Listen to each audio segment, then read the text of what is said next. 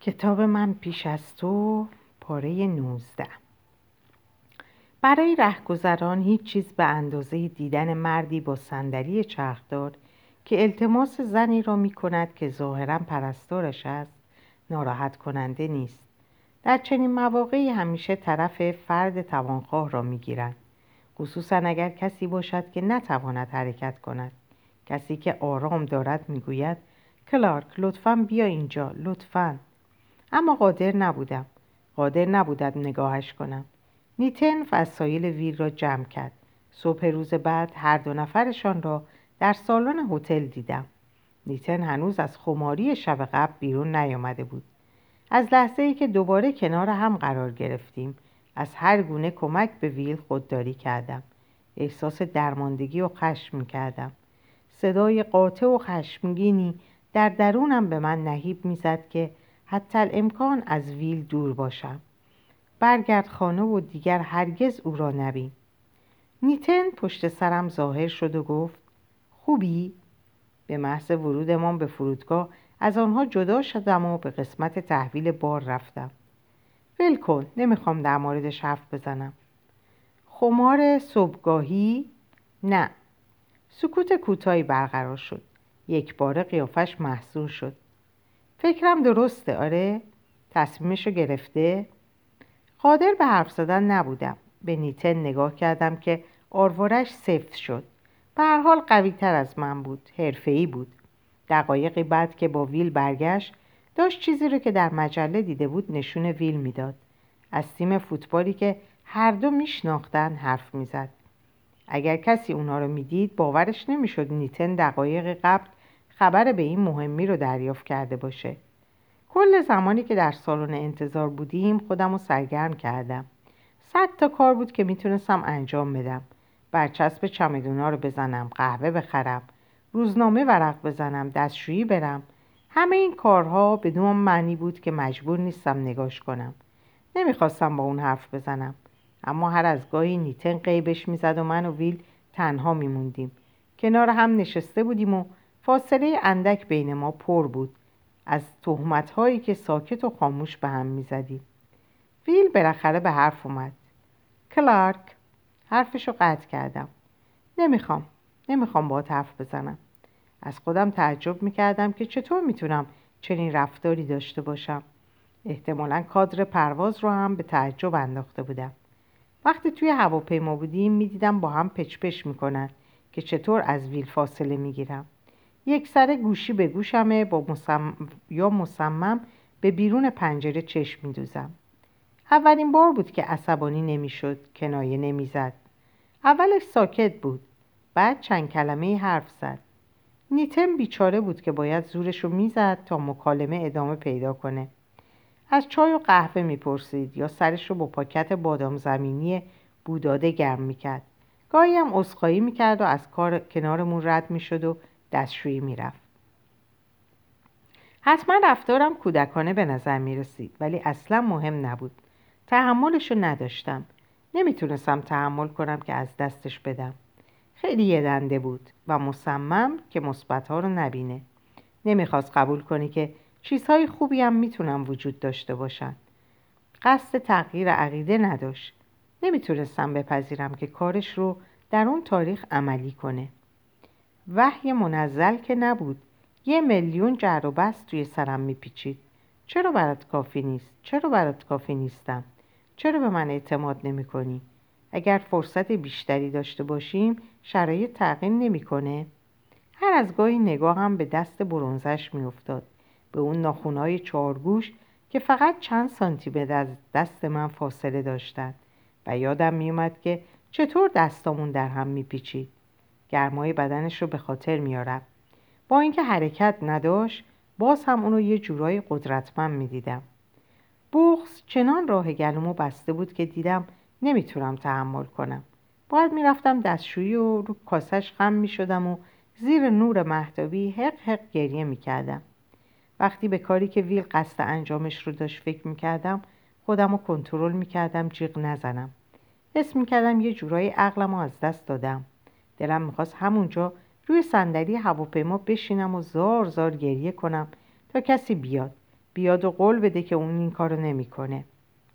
گذشته از اینکه رفتارم بچگانه بود و کادر پرواز چنین تصوری نسبت به من داشتن از صحبت با ویل خودداری می‌کردم. نگاش نمی‌کردم و غذا نمی‌دادم. انگار سنگ دلترین زن دنیا بودم. اما بیاعتنایی من به اون و اینکه وانمود کنم اصلا حضور نداره تنها راه تحمل این ساعاتی بود که به اجبار کنارش بودم.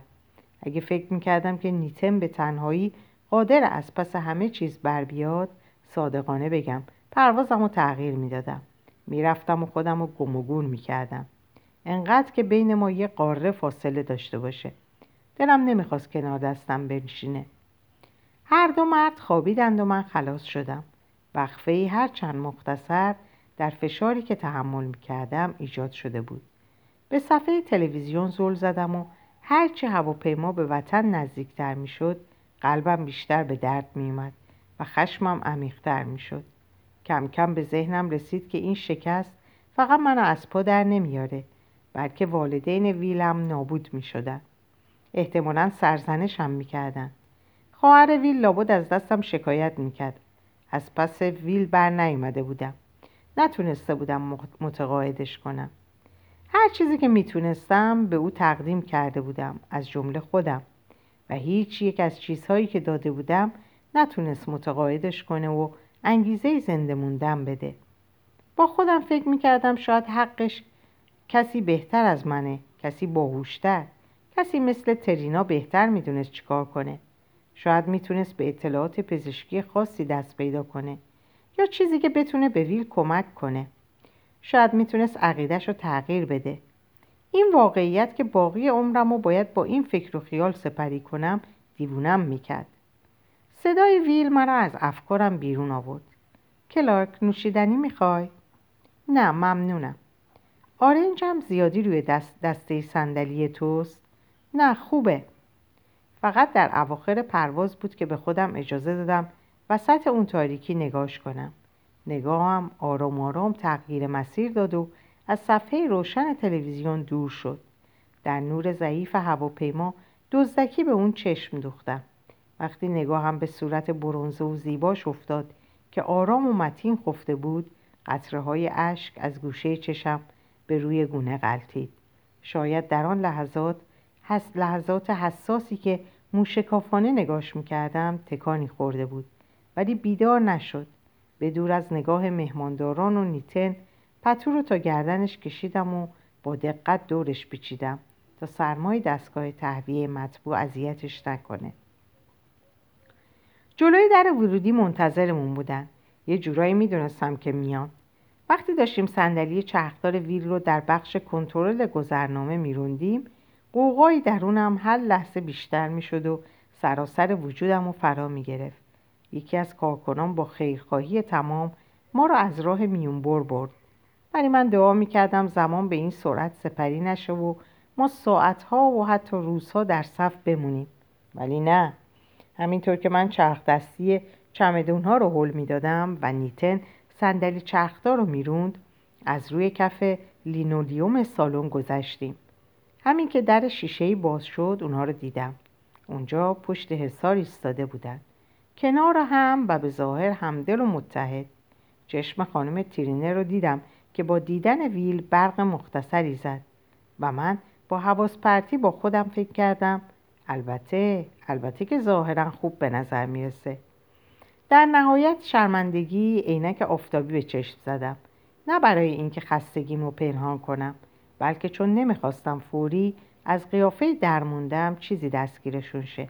و چیزی رو که مجبور بودم بگم و حدس بزنن خانم ترینر با صدای بلندی گفت نگاش کن ویل چه عالی شدی خیلی خیلی.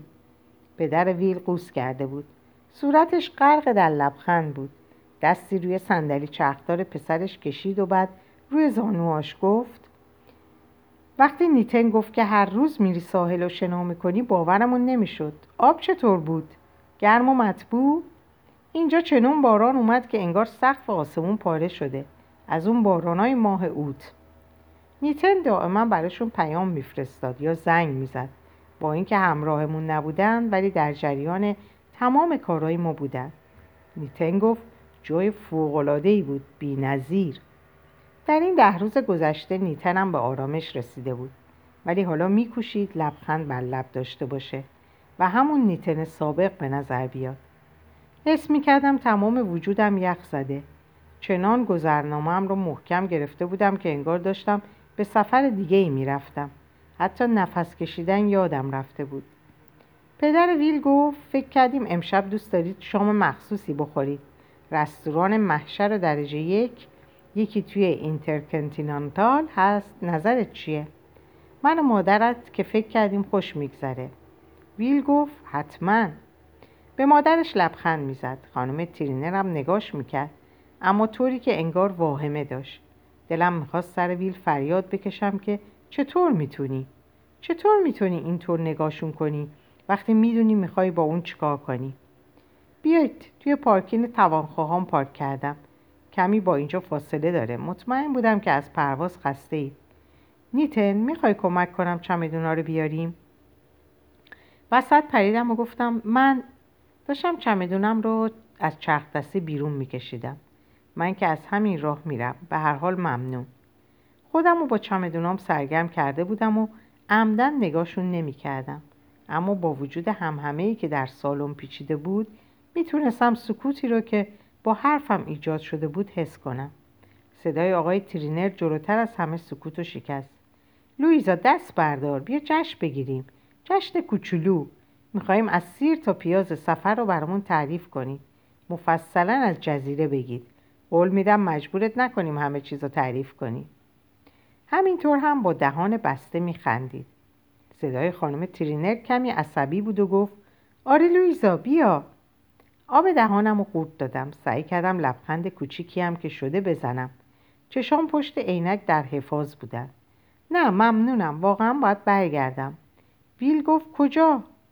میفهمیدم چی میگه. واقعا جایی برای رفتن نداشتم.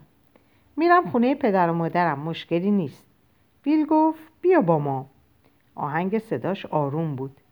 کلارک نرو لطفا. می‌خواستم گریه کنم. می‌دونستم توانش رو ندارم کنارش باشم. نه ممنون. شب بهت خوش بگذره. کیفم رو روی شونم انداختم و پیش از اینکه کسی فرصت حرف زدن بیابه راه افتادم و لابلای جمعیت داخل سالن گم شدم. تازه به ایستگاه اتوبوس رسیده بودم که صداشو شنیدم. پاشنه کفش کاملیا ترینر روی پیاده رو تق تق صدا می‌کرد. کمی راه می‌رفت و کمی میدوید. لویزا سب کن. لطفا بیست. برگشتم. دیدم که داره راهش رو به زور از لای جمعیت باز می‌کنه. به نوجوانان کوله به پشت تنه می‌زد و موج جمعیت رو میشکاف نور چراغ فرودگاه روی موهاش افتاده و رنگش رو مسی کرده بود. شال خاکستری قشنگی به طرزی هنرمندانه روی شونش بود. یادم میاد ناخداگاه با خود فکر کردم لابد تا همین چند سال پیش زن زیبایی بود. صبر کن لطفا صبر کن. ایستادم و به پشت سرم به خیابون نگاه کردم. آرزو می‌کردم کاش همین الان سرکله اتوبوس پیدا می‌شد. سوارم می‌کرد و با خودش می‌برد. یا اتفاقی رخ می‌داد. کاش زلزله کوچیکی رخ می‌داد. لویزا بهش خوش گذشت. آهنگ صدام قاطع بود. با خودم فکر کردم چه عجیب. درست عین صدای خودش. توی پیاده رو ایستاد و به من زل زده بود. ظاهرا که خوبه. خیلی خوبه. علا رقم موج جمعیتی که اطرافش در حرکت بود یک باره بی حرکت ایستاد. هر دو ساکت بودیم و چیزی نمی گفتیم و بعد من گفتم خانم ترینر من دیگه سر کار نمیام. من نمی‌تونم. نمی‌تونم این روزای آخر رو سر کار بیام. هیچ پولی هم از شما طلب ندارم. در حقیقت حقوق این ماه هم رو هم نمی‌خوام.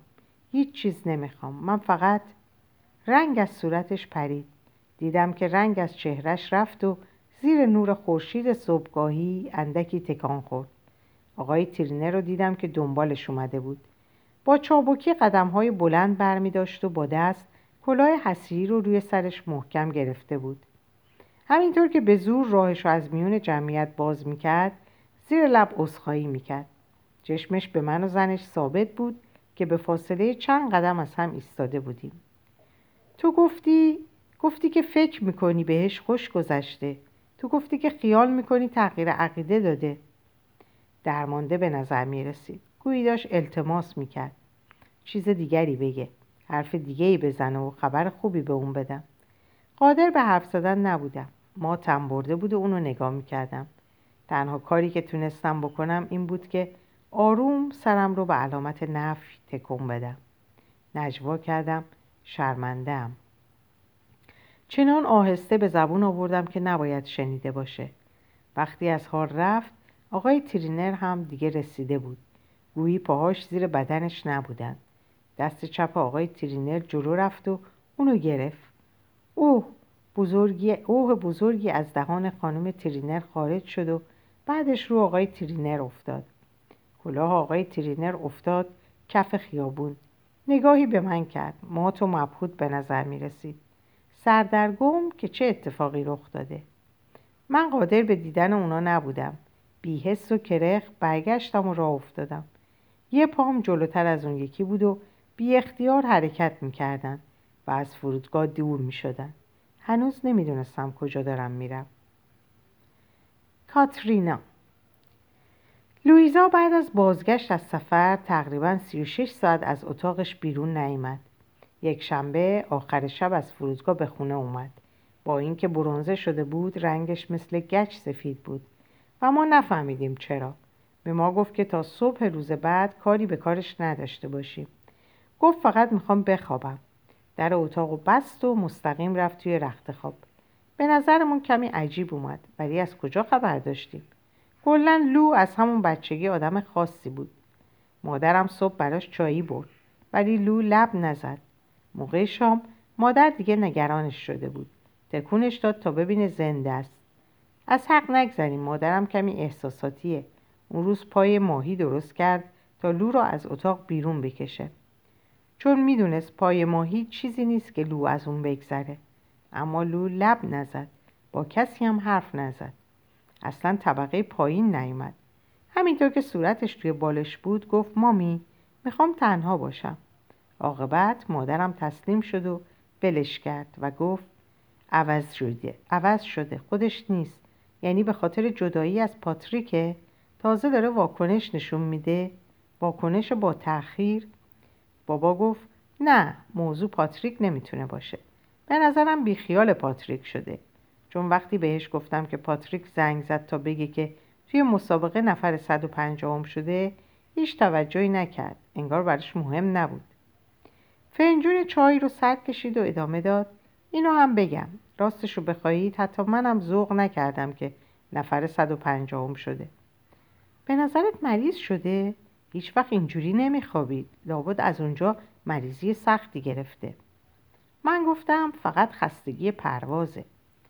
مثل آدمای صاحب نظر این حرفو زدم. می‌دونستم مادر و پدرم هر حرفی رو که من در مورد چیزهایی که اطلاعاتی از اونها ندارم بزنم قبول می‌کنن. خستگی پرواز؟ اگه پرواز طولانی مدت این بلا رو سر آدم بیاره که من حاضر نیستم از تنبی جنب بخورم. جوسی عزیزم درست میگم؟ مادرم سرش رو تکون داد و گفت نمی‌دونم. کی فکرشو می‌کرد که مسافرت اینطور آدم رو مریض کنه؟ بعد از شام رفتم طبقه بالا. در نزدم. اتاق هنوز مال من بود و با توجه به اینکه تمام هفته ای که مرخصی داشتم اونجا بودم حالا هم حقم بود که برم به اتاقم. هوای اتاق سنگین و دم کرده بود. پرده کرکره رو بالا زدم و از پنجره رو باز کردم. لو هم با بیحالی قلتی زد. نور چشش رو می‌زد. ذرات گرد و غبار هوا در اطرافش میچرخید. لیوان چای روی پتختی گذاشتم. حالا برام بگو چی شده. موژه زد. مامی فکر می‌کنه ویروس آبولا گرفتی. سرش حسابی شلوغ و داره به همسایه ها که می‌خوان با این آژانس مسافرتی به سفر خارجی برن هشدار میده. حرفی نزد. لو. آرام گفت کارم ول کردم. چرا؟ خودشو بالا کشید و با حالت تندی لیوانو برداشت. فکر می‌کنی چرا؟ قلب قلب چایی رو سر کشید. حال و روز خرابی داشت. انگار نه انگار دو هفته در جزیره موریس بود. چشم ریز شده و قرمز بود. پوستش برونزه شده بود ولی پر از لک. موهاش به یه طرف ولو بود. به قیافش میومد که سالها نخوابیده باشه. اما مهمتر از همه این بود که به شدت محسون و قصدار به نظر می رسید تا حالا خواهرم و اینطور غمگین ندیده بودم. پس فکر می‌کنی که تصمیمش رو عملی می‌کنه؟ سرش رو به علامت تصدیق تکان داد. بعد محکم آب دهانش رو قورت داد. آه توف به روزگار. لو حالم راستی راستی بد شد. اشاره کردم کمی کنار بره. بعد کنارش دراز کشیدم. لیوان چای رو دوباره سر کشید. سرش رو روی شونم گذاشت. بلوز من تنش بود. اعتراضی نکردم. براش ناراحت بودم. ترینا حالا چیکار کنم؟ این جمله رو با صدای آهسته گفت. مثل توماس. وقتی زمین می‌خورد و می‌خواد شجا بمونه. از بیرون سر صدای سگ همسایه میومد که در امتداد پرچین دنبال گربه های همسایه میدوید. بعد واق جنون آمیزش رو شنیدم. حالا لابد سگ با حسرت سرش رو بالا گرفته و چشماش از ناامیدی بیرون زده بود. گمان نکنم دیگه بشه کاری کرد. خدایا تو این همه کارا برش کردی. این همه تلاش. لو با صدایی که بیشتر به نجوا میموند گفت بهش گفتم که عاشقش هستم ولی گفت که کافی نیست. چشماش گشاد و محزون بودن. حالا چطوری می‌تونم به زندگی ادامه بدم؟ تنها عضو خانواده هستم که در مورد همه چیز اطلاع دارم. بیشتر از بقیه اهل مطالعه هستم. دانشگاه میرم. برای همین از من انتظار دارن که جواب هر چیزی رو بدونم. به خواهر بزرگم نگاه کردم. سری تکون دادم و گفتم هیچ فکری ندارم. واقعا نمی‌دونم. روز بعد بالاخره از اتاق بیرون اومد. دوش گرفت و لباس تمیز پوشید. من به پدر و مادرم گفته بودم هیچ حرفی نزنن. به طور ضمنی گفتم که موضوع به دوست پسرش مربوط میشه. بابا ابرو بالا انداخت و طوری قیافه گرفت که انگار تا ته قضیه رو براش گفتم. فکر می‌کرد زیادی لیلی به لالای لو گذاشتیم. لو تیکه نونه تست خورد. ناهار نخورد. کلا آفتابی بزرگ و نرمی سرش کرد و قدم زنان به قلعه رفتیم تا توماس به اردکا غذا بده. فکر نمی کنم اصلا دوست داشت بریم بیرون.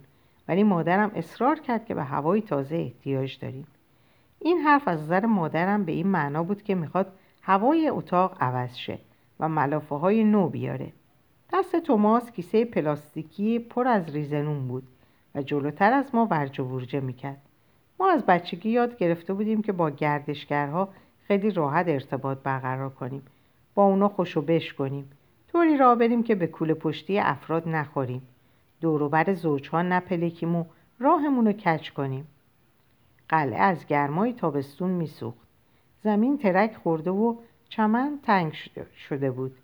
درست مثل آخرین تارهای کله مردهای تاس. گلهایی توی گلدونها پژمرده بودن. انگار به استقبال پاییز رفتن. من و لو بیشتر ساکت بودیم. چه حرفی برای گفتن داشتیم؟ وقتی داشتیم از پارکینگ مخصوص گردشگرا رد می شدیم دیدم که از زیر لبه کلاهش نگاهی به اطراف خانه ترینر انداخت. نمای آجر قرمزش با شکوه بود. پشت پنجره های قدی سفیدش داستان غمانگیز زندگی جوانی در جریان بود که داشت از دست می‌رفت. حتی شاید در همین لحظات. گفتم می‌تونی بری و باهاش حرف بزنی. همینجا منتظرت میستم نگاهش رو به زمین دوخت. دستش رو روی سینه به هم گره زد و همینطور به راه رفتنش ادامه داد و گفت فایده نداره. بقیهش رو می‌دونستم. بقیه حرفش رو که بلند به زبون نیورد احتمالا نیست رفته. دور قلعه چرخی زدیم. توماس رو تماشا می‌کردیم که از قسمت های شیبدار میدوید پایین. یا داشت برای اردک ها ریزنون میریخت. در این فصل سال کارکنان اونجا معمولا به خودشون زحمت نمی‌دادند بیان و مراقب باشند اردک ها غذای خارج از برنامه نخورند همینطور که قدم می‌زدیم به خواهرم نگاه می‌کردم. به پشت برونزش که از بلوز دکلته بندارش بیرون بود. به شانه های افتادش و آنجا بود که فهمیدم زندگیش تغییر کرده. حتی شاید خودش هنوز متوجه نشده باشه. حالا دیگه اینجا نمیموند. هیچ فرقی هم نمی‌کرد که چه به روزگار ویل ترینر میاد. در هر حال خواهرم رفته بود. حالا هوای خواهرم عوض شده و با چیزهای تازه آشنا شده بود. چیزهای جدیدی که دیده بود. جاهای جدیدی که رفته بود. همه و همه زندگیشو تغییر داده بودن. بالاخره خواهرم به بینش تازه‌ای دست پیدا کرده بود. وقتی داشتیم برمیگشتیم گفتم اوه یادم رفت بگم. وقتی نبودی برات از کالج نامه اومد. بازش کردم. اولش فکر کردم مال منه. بازش کردی؟ من منتظر دریافت نامه برای کمک هزینه مجدد بودم. باید بری مصاحبه. پلکی زد. انگار خبری از گذشته های دور رسیده. گفتم آها خبر مهمتر این که مصاحبه فرداست. واسه همین فکر کردم با هم کمی کار کنیم. روزی روی چیزهایی که احتمالا می‌پرسن. سرش رو تکون داد و گفت فردا نمی‌تونم برم مصاحبه. ای بابا چرا؟ با اندوه فراوان گفت ترینا نمی‌تونم. چطور در چنین شرایطی بتونم به چیز دیگه ای فکر کنم؟ گوش کن لو خاله بازی که نیست. عقلتو از دست دادی؟ شانس یه بار در خونه آدمو می‌زنه. اونا تو رو دانشجوی مسنتر از معمول می‌دونن. برای همین با اینکه الان وقت درخواست نبود قبول کردن که باهات مصاحبه کنن. مسخره مسخره که نیستن. مهم نیست. نمی‌تونم بهش فکر کنم. اما تو ترینا لطفا دست از سرم بردار. خب؟ نمی‌تونم. گفتم آهای. روبروش ایستادم و مانع راه رفتنش شدم. چند قدم جلوتر توماس داشت با کبوترها حرف می‌زد. دقیقا الان وقتشه که باید در موردش فکر کنی. الان وقتشه. دوست داشته باشی یا نه. باید ببینیم می‌خوای باقی عمرت رو چیکار کنی. راه رو بسته بودیم. مسافرها مجبور بودن از هم فاصله بگیرن تا رد شن. همین کار رو هم کردن. سرشون پایین بود و با کمی کنجکاوی به دو خواهر در حال جر و بست نگاه می‌کردن. نمی‌تونم. خب متاسفم اگه یادت رفته. باید بهت بگم که بیکاری. پاتریک هم دیگه نیست که اوضاع رو سر سامون بده. اگر به این مصاحبه نری همین فردا پس فردا مجبور میشی بری اداره کاریابی. باید بری کارخونه مرغ یا رقاص بشی. شاید هم مجبور شی بری و کون مردم رو تمیز کنی تا خرجتو دراری. قبول داشته باشی یا نه زندگی تو چیزی غیر از این نخواهد بود. چون حالا نزدیک سی سال داری و هر چیزی که در این شیش ماه گذشته شیش ماه گذشته یاد گرفتی به هدر میره. به من چشم دوخت خاموش و ساکت و با قیافه برافروخته. هر وقت می‌دونست که حق با منه و جوابی نداره این قیافه رو به خودش می‌گرفت. حالا توماس کنارمون اومده بود و دستمون می‌کشید. مامی گفتی کون؟ خواهرم همچنان به من زل زده بود ولی می‌دیدم که در فکر فرو رفته. به طرف پسرم برگشتم. نه عزیزم من گفتم خون. حالا هم برمیگردیم خونه برای اسرونه. نه لو؟ بعد هم وقتی مادر بزرگ تو رو میشوره من به خاله لو کمک می‌کنم به تکالیفش برسه. روز بعد مادرم توماس رو نگه داشت. من و لو سوار اتوبوس شدیم. امید زیادی به مصاحبه نداشتم. برای همین تمام روز رو در کتابخونه گذروندم و بیشتر نگران آینده خودم بودم تا اون. شب موقع شام به لو نگاه می‌کردم که به بشقابش ماتش برده بود. جوجه تنونی رو کنار زد. طوری که انگار می‌خواست قایمش کنه. مادرم رد نگاهم رو دنبال کرد و گفت عزیزم گرسنت نیست؟ لو گفت نه خیلی. مادرم اعتراف کرد. هوا برای خوردن مرغ گرمه. فقط فکر کردم کمی سرحال بیایی. بابا غذا شد در نیمه راه دهانش نگه داشت و گفت حالا برامون بگو مصاحبه چطور بود. لو طوری هاجواج نگاه کرد که انگار موضوعی که بابا پیش کشیده به پنج سال پیش مربوط میشه. خب تکه کوچیکی از مرغ جدا کرد و گفت خوب بود. بابا نگاهی به من انداخت. شونه بالا انداختم و گفتم همین حتما بهت گفتن که چطور بود. درست شد. چی؟ نگاهش همچنان به بشقاب بود. لغمه در دهانم موند. گفتن دقیقا همون کسی هستم که می‌خوان. اولش باید چند واحد پیش نیاز بگذرونم که یک سال طول می‌کشه. بابا به پشتی صندلی تکیه داد. چه خبر خوبی؟ مادرم دستی به شانش کشید. او عزیزم چه عالی فوقالعاده است. نه خیلی دلتون خوش نکنید. گمان نکنم بتونم از پس هزینش بر بیام. اصلا نگران نباش. ببین ترینا چطور از پسش برمیاد بابا با آرنج به ترینا زد و ادامه داد. راهی پیدا می‌کنیم. ما همیشه راهی برای حل مشکلات پیدا می‌کنیم نه؟ بعد به همه لبخند زد. دخترها به گمانم الان, الان رو دنده شانس هستیم. فکر کنم کل خانواده روزای خوبی در پیش داره. بعد خواهرم به یک باره زد زیر گریه. اشکای واقعی. عین ابر بهار. عین بچه ها زار می‌زد. شیوم می‌کرد. آب از بینیش را افتاده بود و اشکها بود که سرازیر می‌شد. اصلا هم براش مهم نبود کسی بشنوه. حقحق گریهاش مثل چاقو سکوت اتاق, رو، اتاق کوچیک رو می‌برید. توماس با دهان باز به اون زل زده بود. طوری که مجبور شدم بغلش کنم و حواسش رو پرت کنم تا نزنه زیر گریه.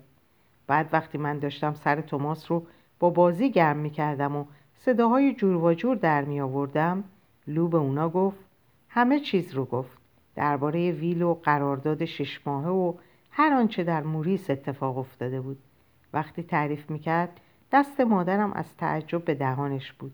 پدر بزرگ با قیافه جدی گوش می‌داد و غذا سرد شد. سس گوش سس گوش در, جل در جاسوسی خشکید. بابا ناباورانه سرش رو تکون داد. بعد خواهرم جزئیات پروازش رو از اقیانوس هند تعریف کرد. وقتی از آخرین حرفاش با خانم ترینر می‌گفت صداش چنان پایین اومده بود که بیشتر از نجوا نبود. بابا صندلیش رو عقب داد و بلند شد. آروم چرخی دور میز و میز زد و خواهرم رو بغل کرد. مثل موقعی که بچه بودیم. همونجا ایستاد و اونو محکم محکم به خود فشرد. یا عیسی مسیح مرد بیچاره. تفلکی تو. یا عیسی مسیح. یادم نمیاد پدرم و هیچ وقت اینطور پریشون دیده باشم. چه اوضاع به هم ریخته ای. همه اینا رو گذروندی؟ بدون یک کلمه حرف به ما و از همه این جریانات فقط کارت پستال از موج سواری و اینجور چیزاش به ما رسید. باورش برای مادرم سخت بود. ما خیال می‌کردیم رفتی به بهترین سفر عمرت. خواهرم به من نگاه کرد و گفت تنها نبودم. تیرینا می‌دونست. خیلی هم کمک کرد. همینطور که توماس رو در آغوش داشتم گفتم کاری نکردم. حالا که مادرم جعبه شکلات جلوی توماس گذاشته بود پسرم دیگه توجهی به حرفا نداشت. من فقط گوش شنوا بودم. خودت همه کارا رو کردی و ایده ها همه مال خودت بود. لو به طرف بابا خم شد. درمانده و ناتوان به نظر می رسید. گفت بعضی ایده ها خوب از آب در اومدن. بابا چونش رو کچ کرد. طوری که در میدان دید لو قرار بگیره. تو هر کاری از دستت برمی اومد دریق نکردی. ولی موفق نشدم. بابا, مو... بابا موی لو رو از پیشانی عقب زد. چهرش مهربان بود. گفت کی گفت موفق نشدی؟ حالا که به ویلترینر فکر می‌کنم به مردی در شرایط اون یه چیز به تو میگم. کسی توی دنیا وجود نداره که بتونه این مرد رو از تصمیمی که گرفته برگردونه. ذات خودشه. آدم نمی‌تونه ماهیت دیگران رو عوض کنه. مادرم گفت ولی بیچاره والدینش نباید بشینید و تماش بشینن و تماشا کنن که خودشو می‌کشه. اینا دیگه چجور آدمایی هستن؟ مامی آدمایی هستن مثل بقیه بقیه طبیعی طبیعی. خانم ترینر واقعا نمی‌دونه باید چیکار کنه. خب اولش این که نباید ببرنش به اون کلینیک کوفتی. عصبانی بود. اونهاش سرخ شده بود.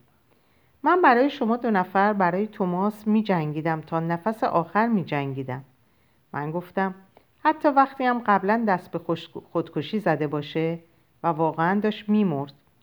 کاترینا این مرد مریضه افسرده است. افراد حساس و آسیب پذیر نباید این فرصت رو پیدا کنند که دست به کاری بزنن که کم کم ساکت شد و چشماشو با دستمال خوش کرد. این زن قلب نداره. قلب نداره. لو رو درگیر کردن. خودشونو خلاص کردن. وای خدای من. تو مثلا قاضی؟ قاضی ها می‌دونن درست و غلط چیه. دوست دارم همین الان برم و بیارمش اینجا. موضوع پیچیده است. به این سادگی ها که فکر می‌کنید نیست. نه نیست. این جوان حساسه. مادرش هم اصلا متوجه موضوع نیست. من که واقعا شکه شدم. مرد بیچاره. ای مرد بیچاره. مادرم از سر میز بلند شد و دیس غذا رو برداشت و با قدم های بلند به آشپزخونه رفت. لو نگاهش می‌کرد که داشت می‌رفت. قیافش اندکی بهت زده بود. مادرم هرگز عصبانی نمی‌شد. فکر کنم آخرین باری که شنیدم صداش بالا, بالا رفت سال 1993 بود. بابا سرش رو تکون داد. ظاهرا فکرش جای دیگه ای بود. حالا یادم اومد. عجیب نیست که آقای ترینه رو ندیدم. نمی‌دونستم کجاست. فکر کردم خانوادگی به سفر رفتن. نیستن؟ نیستن؟ دو روز گذشته ندیدمش. لو تلپی روی صندلی افتاد. من گفتم اه گندت بزنم. فوری با دستم گوشای توماس رو گرفتم. فرداست. لو به من نگاه کرد. بعدم به تقویم روی دیوار. سیزدهم اوت. فردا سیزدهم اوته.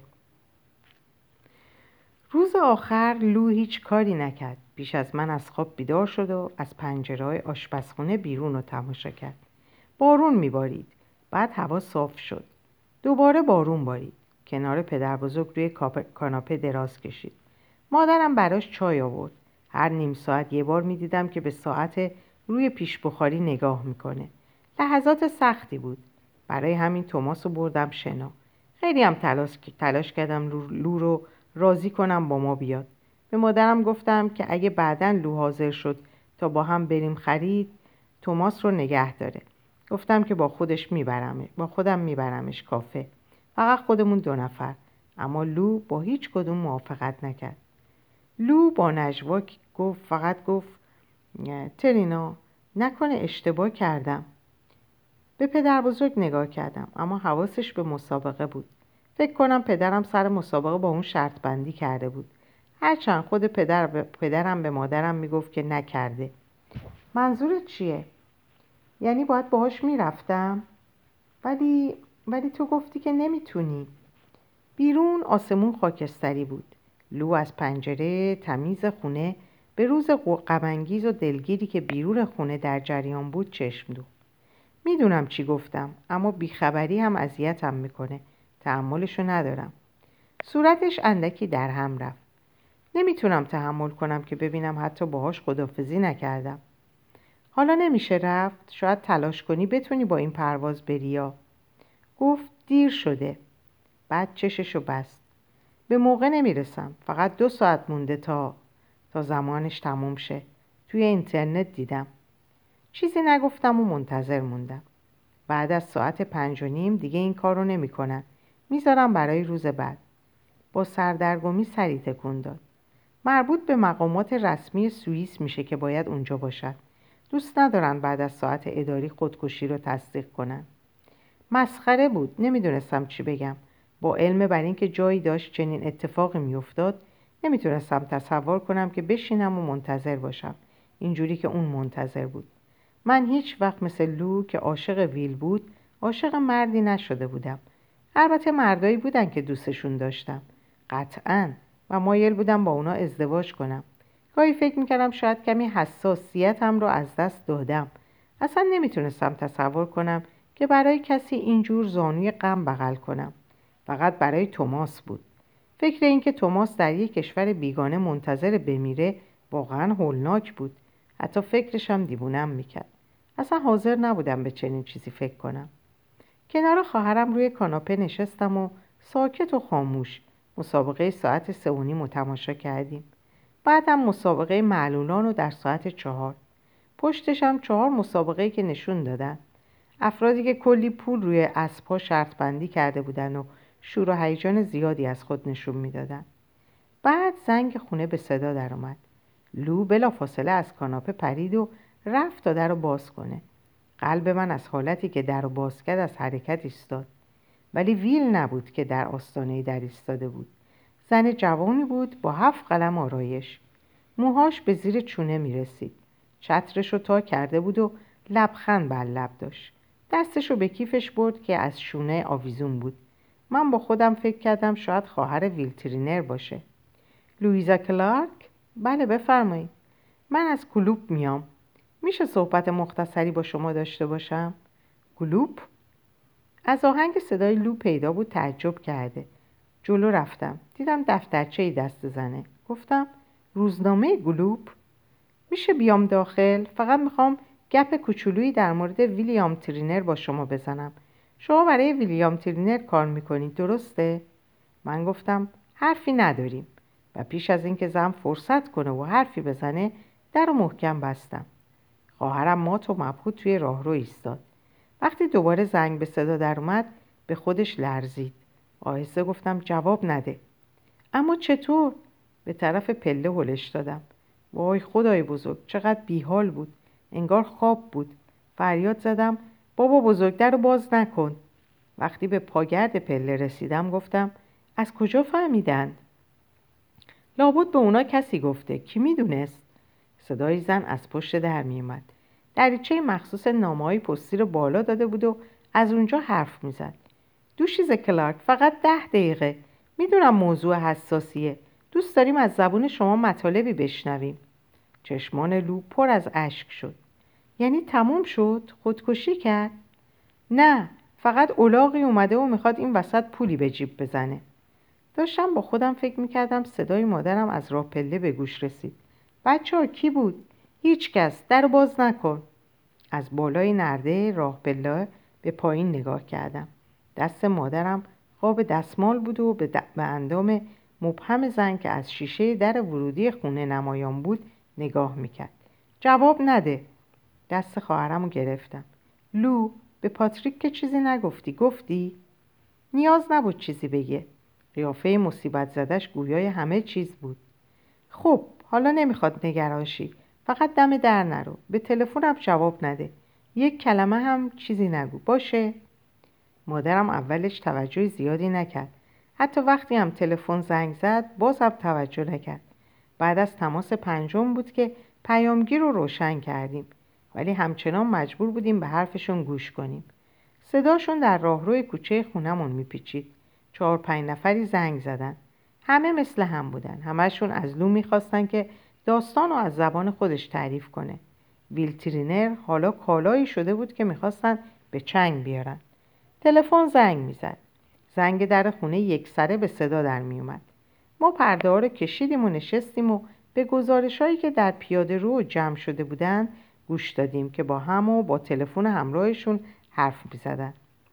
انگار تحت محاصره بودیم. هر وقت یکیشون جرأت می‌کرد پشت در بیاد. مادرم از فرط ناراحتی دستش رو به هم میمالید و از دریچه مخصوص نامه های پستی سرشون فریاد می‌کشید و می‌گفت که گورشون رو گم کنم. توماس از پنجره دستشویی طبقه بالا بیرون رو تماشا می‌کرد و می‌خواست بدونه چرا مردم جلوی خونه ما جمع شدن. چهار تا از همسایه ها زنگ زدن. می‌خواستم بدونن چه اتفاقی رخ داده. بابا ماشینش رو توی خیابون ایوی پارک کرد و از در پشتی به خونه اومد. با هم نشستیم و راجع به قلعه حرف زدیم. بعد که بیشتر با خودم فکر کردم به پاتریک زنگ زدم و پرسیدم چقدر بابتش گرفته؟ مکس کوتاهش پیش از جواب دادن همه چیزو برام روشن کرد. فریاد زدم آشغال عوضی. مگین که نمیبیننت؟ مگین که نبینمت؟ چنان لگدی به اون پاهای کوفتی دونده ماراتونیت بزنم که فکر کنی واقعا گل کاشتی که نفر 150 شدی. لو فقط توی آشپزخونه نشسته و گریه می‌کرد.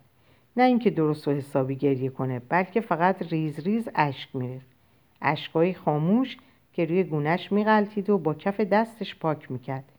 نمی‌دونستم چی باید بگم ولی به دیگران حرفای زیادی داشتم که بزنم.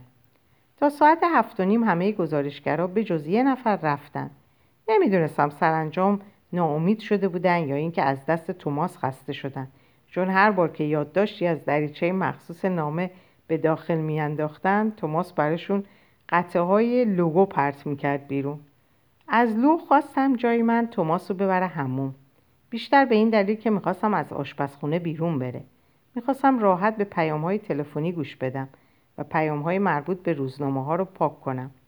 از طرفی هم توی هموم دیگه صدام رو نمیشنیدن. 26, 26 آدم عوضی 26 نفر. همه معدب همه مهربون و دلسوز. بعضی ها حتی پیشنهاد پول داده بودن.